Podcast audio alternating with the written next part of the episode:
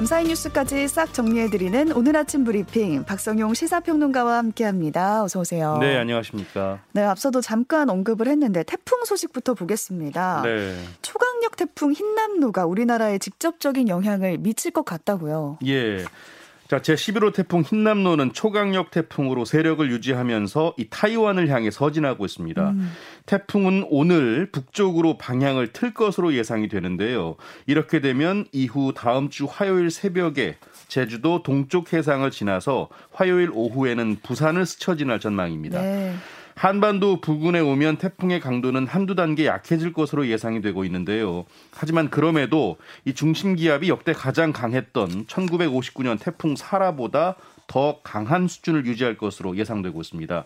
어, 그 피해는 2002년 태풍 루사와 2003년 매미를 합친 정도가 될 것이라는 분석이 나왔고요. 음. 특히 이 흰남노가 북상해온 여느 태풍과는 달리 남진 즉 역주행하는 비정상적인 경로를 보이고 있다는 것도 문제라고 합니다. 네. 이에 따라 바람도 초속 40m 이상으로 이 기차가 탈선할 정도의 위력을 지니겠고요. 영향 반경도 400km로 넓어서 전국이 영향권에 들 수 있을 것으로 보입니다. 네, 이번 태풍의 크기가 우리나라 면적의 두 배에서 세배 정도라고 하더라고요. 예. 그만큼 태풍의 영향 반경도 굉장히 넓은 건데 제주는 이미 태풍의 간접적인 영향권에 들어섰다고요. 네, 그렇습니다. 이미 비가 시작됐고요. 오전 8시를 기해서 제주 전 해상 그리고 남해안 앞바다에는 풍랑주의보 그리고 제주 동부와 제주 산지에는 호우주의보가 발효될 예정입니다. 네. 내일까지 예상되는 비의 양은 100에서 200, 많은 곳은 300mm 이상입니다. 또 오늘부터는 경북과 전남, 강원 영동에서도 비가 예보돼 있는데요. 5에서 30, 많은 곳은 60mm입니다. 말씀드린 대로 태풍 흰남노가 북상할 것으로 예상이 되면서 어, 현재 제주와 전남 지역에는 비상이 걸린 상황인데요. 아, 물론 아직까지 경로가 조금 유동적이긴 합니다만 추석 연휴 전인 다음 주 초에는 전국에 영향을 줄 것으로 보입니다. 이 전문가들은 지금까지 우리가 경험하지 못한 강력한 태풍이라면서 이 한반도에 상륙할 가능성이 충분히 있다. 그래서 철저한 대비를 당부하고 있습니다. 네, 이럴 때는 좀 과하게 이게 오바인가 싶을 정도로 좀 대비를 철저히 해야겠습니다. 음, 맞습니다. 요즘 전세 사기 피해가 좀 극심한데 정부가 관계부처 합동으로 대책을 내놨습니다. 네. 예, 먼저 전세 사기 피해를 막기 위해 임차인의 대항력을 강화하기로 했는데요. 네. 이를 위해서 이 주택 임대차 표준 계약서에 임차인의 대항력 효력이 발생할 때까지 임대인은 매매나 근저당권 설정 등을 하지 않는다는 특약을 명시하기로 했습니다. 음. 아울러 금융권에도 주택담보대출 시에 임대차 확정일자 부여 현황을 확인하도록 하고요. 주택담보대출 신청이 들어오면 전세보증금을 감안하도록 시중 주요 은행과 협의하기로 했습니다. 그리고 임대인에게는 전세계약 전에 임차인에게 세금 체납 사실이나 선순위 보증금 규모 등의 정보를 제공할 의무가 부여되고요. 음. 전세 계약 후에는 임차인이 임대인의 동의가 없어도 임대인의 미납 세금 등을 확인할 수 있도록 법 개정도 추진하기로 했습니다. 네. 나는 이미 전세 사기를 당했다 하는 분들을 위한 지원도 좀 강화가 된다고요? 네. 전세 보증금을 돌려받지 못한 피해자에게는 주택도시기금에서 1억 6천만 원까지 연 1%대 저리로 긴급자금 대출을 지원하고요. 네. 자금이나 거주지 확보에 어려움을 겪는 피해자에게는 주택도시보증공사가 관리하는 임대주택 등을 이 최장 6개월까지 시세의 30% 이하로 거주할 수 있도록 임시 거처를 지원합니다. 음. 아, 그리고 전세가율이 높아서 깡통 전세가 우려되는 지역에 대한 관리도 강화되는데요. 수도권의 경우 동 단위로 전세가율을 공개하고요. 보증사고 현황과 경매 낙찰률 등의 정보를 제공해서 전세 사기 위험성을 알립니다. 음. 이와 함께 전세 사기 피해 지원을 위해서 이달 중에 서울을 시작으로 해서 내년에는 서울, 경기, 충청 등 이렇게 세 곳에 전세 피해 지원 센터를 설치하기로 했습니다. 네. 추석 연휴가 당장 다음 주 금요일부터잖아요. 네. 굿모닝 뉴스는 생방을 하고 박성용 평론가도 출근을 합니다. 아, 예, 네, 맞습니다. 이날 잊지 말고 나와주시고요. 예. 정부가 추석을 앞두고 성수품 추가 안정 대책을 추진한다고요. 예. 이 정부는 추석 성수품 수요가 본격적으로 시작되는 추석 3주 전부터요. 정부 비축과 농협 계약 재배 물량 등을 활용해서 14개 추석 성수품을 평시 대비 1.5배 수준으로 확대 공급하고 있습니다. 아, 이에 따라서 지난달 29일 현재 추석 성수품의 공급 물량은 8만 5천 톤으로 이 전체 공급 물량 14만 4천 톤 대비 59% 정도의 실적을 보이고 있습니다. 네. 정부는 남은 추석 성수기 기간 동안에도요. 이 물가 안정을 위해서 배추나 무, 양파, 마늘, 감자 같은 농산물의 공급량을 이 4천 톤 더 추가해서 이 전체 성수품 공급 물량을 14만 8천 톤으로 확대하기로 했습니다. 음. 예, 그리고 정부 비축 물량과 농협 계약 재배 물량을 활용해서 배추는 하루에 약 310톤, 무는 약 260톤을 시장에 공급하는데요. 아, 특히 9월 1일부터는 어제죠. 이 배추는 하루 150톤, 무는 300톤 이상 공급량을 늘리고 있습니다. 네. 코로나 상황도 좀 짚어보겠습니다. 신규 확진자는 4일 만에 10만 명 아래로 떨어졌는데요. 위중증 환자와 사망자 수는 줄지 않고 있어요. 예. 어제 0시 기준 코로나 신규 확진자 수는 8만 천여 명인데요. 하루 전보다 2만 명 넘게 줄면서 사흘 만에 10만 명 아래로 떨어졌습니다. 일주일 전과 비교하면 3만 천여 명, 28% 정도가 줄었고요. 어, 많이 줄었네요. 예, 2주 전보다는 9만 6천여 명, 절반 넘게 감소했습니다. 음. 자, 이렇게 확진자는 감소세지만 위중증이나 사망사 수는 여전히 높은 수준을 나타내고 있는데요. 위중증 환자는 9일째 500명대를 유지했고요. 하루 새 숨진 사람은 112명으로 125일 만에 가장 많았습니다. 어, 오늘 발표될 신규 확진자 수는 어제보다 조금 늘어서 8만 명대 중후반을 나타낼 것으로 예상됩니다. 네. 12살 이상 청소년들도 부작용이 좀 적다고 알려진 노바백스 백신을 맞을 수 있게 된다고요. 네, 그렇습니다. 이 노바백스사의 백신은 mRNA 방식으로 만든 이 화이자나 모더나사의 백신과는 달리요. B형 간염이나 독감 백신처럼 부작용이 적은 이 유전자 재조합 방식입니다. 오는 5일 그러니까 다음 주 월요일부터 12살에서 17살 청소년도 노바백스 백신 사전 예약과 당일 접종이 모두 가능해지는데요. 네. 이 방역 당국은 12세에서 17세 사이 대상 연구 결과 79.5%의 감염 예방 효과를 보였고 이 국내 이상 반응 신고율은 0.14%로 이 전체 신고율인 0.37%보다 낮아서 이 효과와 안정성이 인정된다. 이렇게 설명을 했습니다. 네.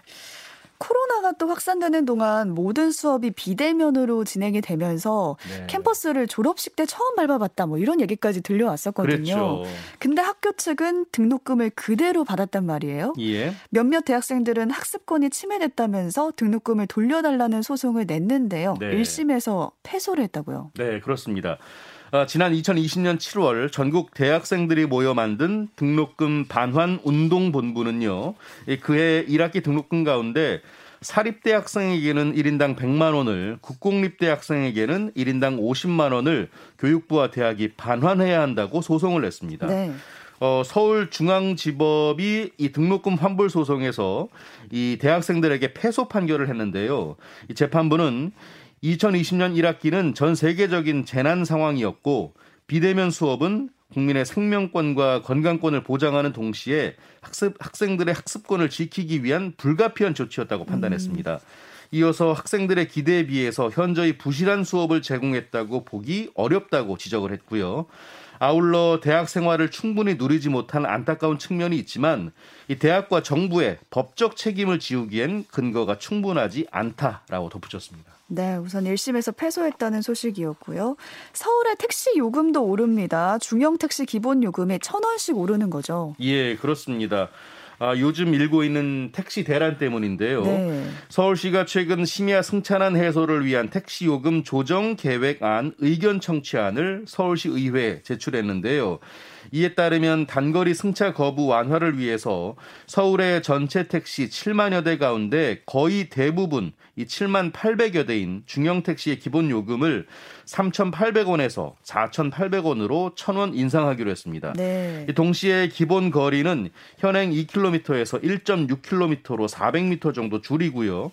이 거리 요금 기준은 132m당 100원에서 131m당 100원으로 이 시간 요금은 31초당 100원에서 30초당 100원으로 각각 조정합니다. 네, 1m가 줄고 1초도 줄었네요. 그렇습니다. 네. 아, 그리고 시계와 시계 외 벗어나는 지역부터 20%로 돼 있는 시계 외 할증 기준은 현행대로 유지하고요.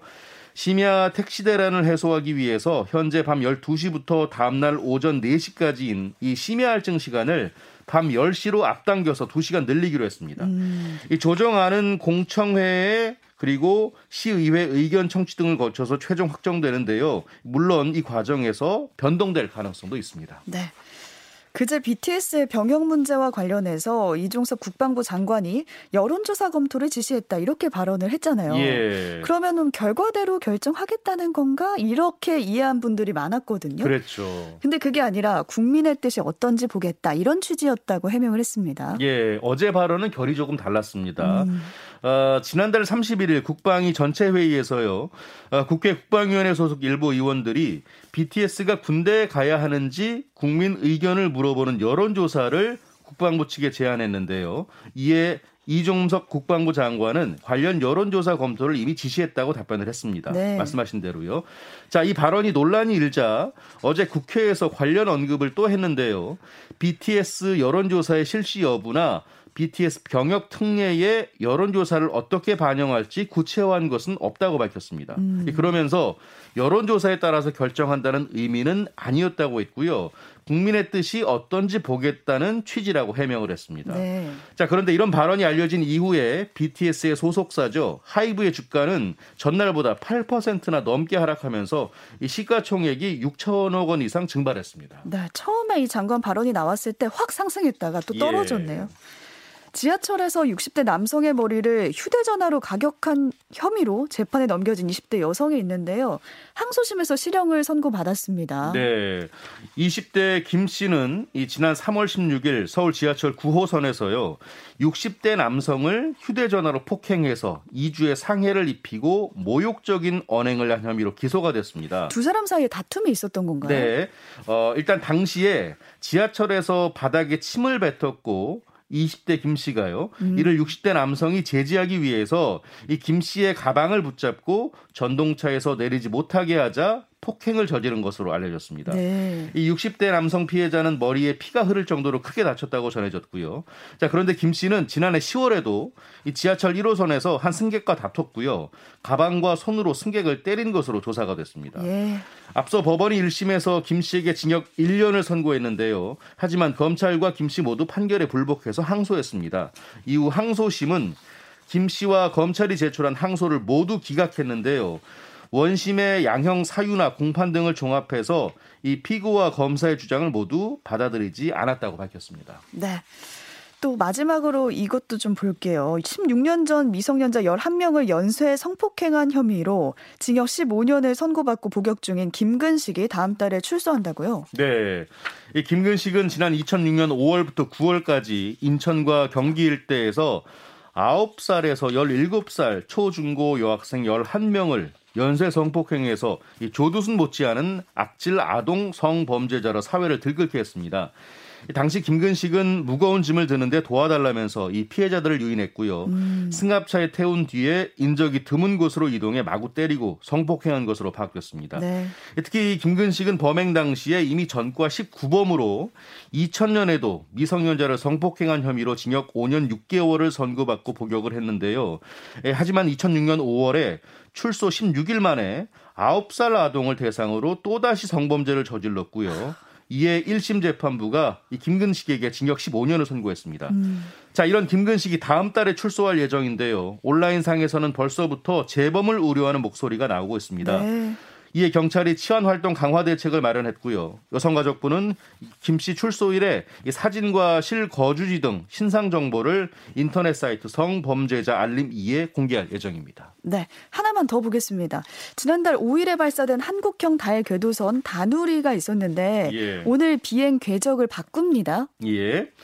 자, 과학기술정보통신부는 태양을 향해 비행하던 다누리가 오늘 라그랑 지점 근접을 앞두고 2차 궤적 수동 수정 기동을 수행할 계획이라고 밝혔는데요. 네. 이 참고로 라그랑 지점은 지구에서 150여만 킬로미터 떨어진 태양과 지구의 중력이 균형을 이루어서 상쇄되는 지점입니다. 자, 이번 궤적 수정 기동은 지난달 7일 1차 궤적 수정에 이어서 두 번째 궤적 수정이고요. 전체 비행 과정에서 가장 중요한 과정 중 하나로 평가받고 있습니다. 네, 또 다누리가 보내온 사진도 공개가 됐더라고요. 맞습니다. 굉장히 아름다워서 제 생각엔 엽서로 만들면 참 좋겠다. 이런 음. 생각도 해봤는데 어, 아직 구경하지 못하신 분들은 검색해 보면 좋겠습니다. 네. 오늘 여기까지 듣겠습니다. 박성용 시사평론가와 함께했습니다. 고맙습니다. 고맙습니다.